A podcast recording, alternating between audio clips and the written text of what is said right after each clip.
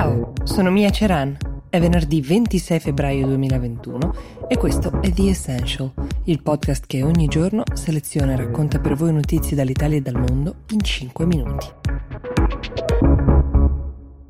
Che fine ha fatto Donald Trump? Se vi è capitato di chiedervi dove sia sparito l'uomo che per quattro anni e più ha tenuto banco sulla scena politica internazionale, movimentando specialmente gli ultimi mesi, è nella sua residenza in Florida di Mar-a-Lago.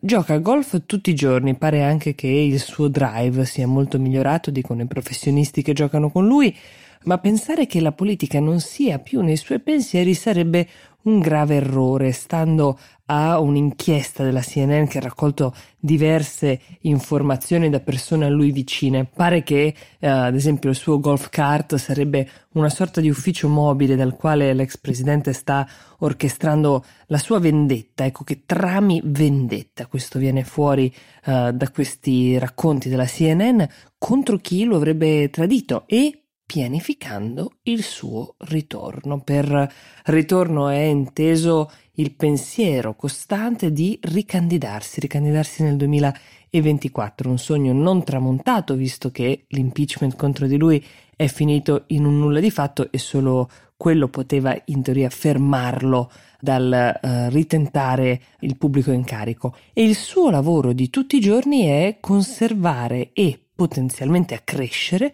la sua influenza all'interno del Partito Repubblicano, che è oggettivamente un partito in subbuglio, se vogliamo essere gentili, spaccato da correnti che lo vorrebbero vedere prendere le distanze dal passato trampiano e altre che invece sostengono che nessuno in questo momento dentro il partito sia in grado di raccogliere i consensi che ha avuto Donald Trump. E Donald punta moltissimo anche su un erede politico cresciuto in seno alla famiglia e a sorpresa non si tratta della figlia Ivanka che a detta sempre della CNN si è trasferita a Miami dove cerca di godersi una quiete ritrovata, eh, la propria famiglia dopo anni molto rocamboleschi alla Casa Bianca che l'hanno anche provata, è stata anche paparazzata in spiaggia vicino a casa propria a leggere libri del Dalai Lama, se questo può essere un qualche indizio del suo allontanamento dalla lotta politica a fianco del padre. L'uomo del futuro per l'ex presidente è suo figlio Donald Trump Jr. Lo abbiamo imparato a conoscere soprattutto negli ultimi anni dell'amministrazione di suo padre come una figura mai lontana dalle tesi anche più controverse uh, dell'ex presidente, quando altri membri della famiglia e dell'entourage sembravano cercare di trattenerlo, di riportarlo a toni più miti e più moderati, lui invece ha sempre twittato, fatto dichiarazioni uscite in linea con quelle del padre e pare che per questo sia molto amato dall'elettorato che ancora crede in Trump. Ricordiamo che l'ex presidente ha comunque raccolto a novembre più di 70 milioni di voti. Melania, per chi se lo stesse chiedendo, vive anche lei nella residenza di Maralago, ma in un appartamento a sé. E da questo, insomma, si possono trarre conclusioni fine a se stesse. Di fatto, la donna è al fianco dell'ex presidente.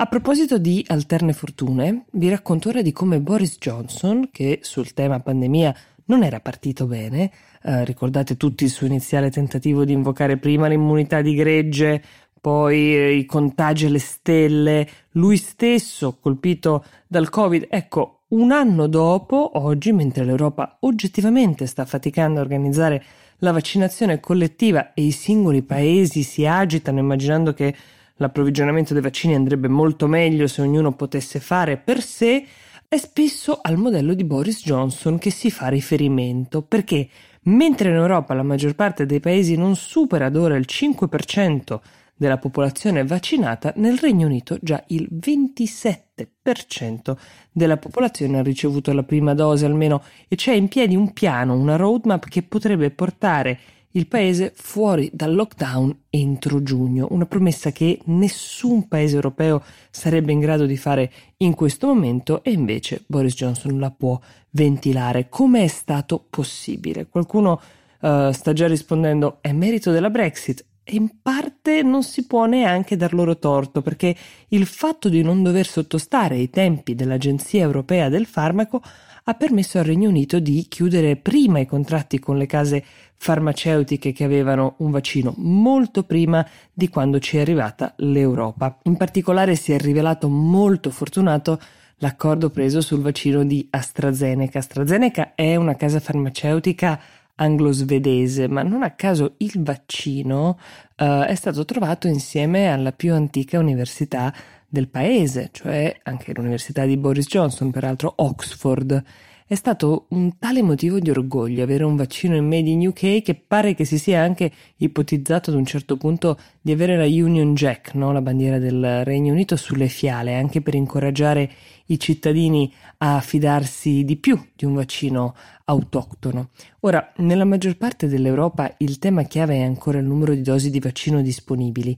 Sono ancora più le persone che sarebbero disposte a farsi vaccinare rispetto a quelle che riescono effettivamente a farlo, ma a breve, se tutto andrà bene con le forniture, potrebbe cambiare questa questione. Con i vaccini disponibili i governi si troveranno a dover convincere un maggior numero di persone che eh, i vaccini sono sicuri e necessari. E qui ogni fattore, anche quello psicologico, anche quello dell'orgoglio patrio, sarà fondamentale. The Essential per oggi si ferma qui, io vi do appuntamento domani. Buona giornata.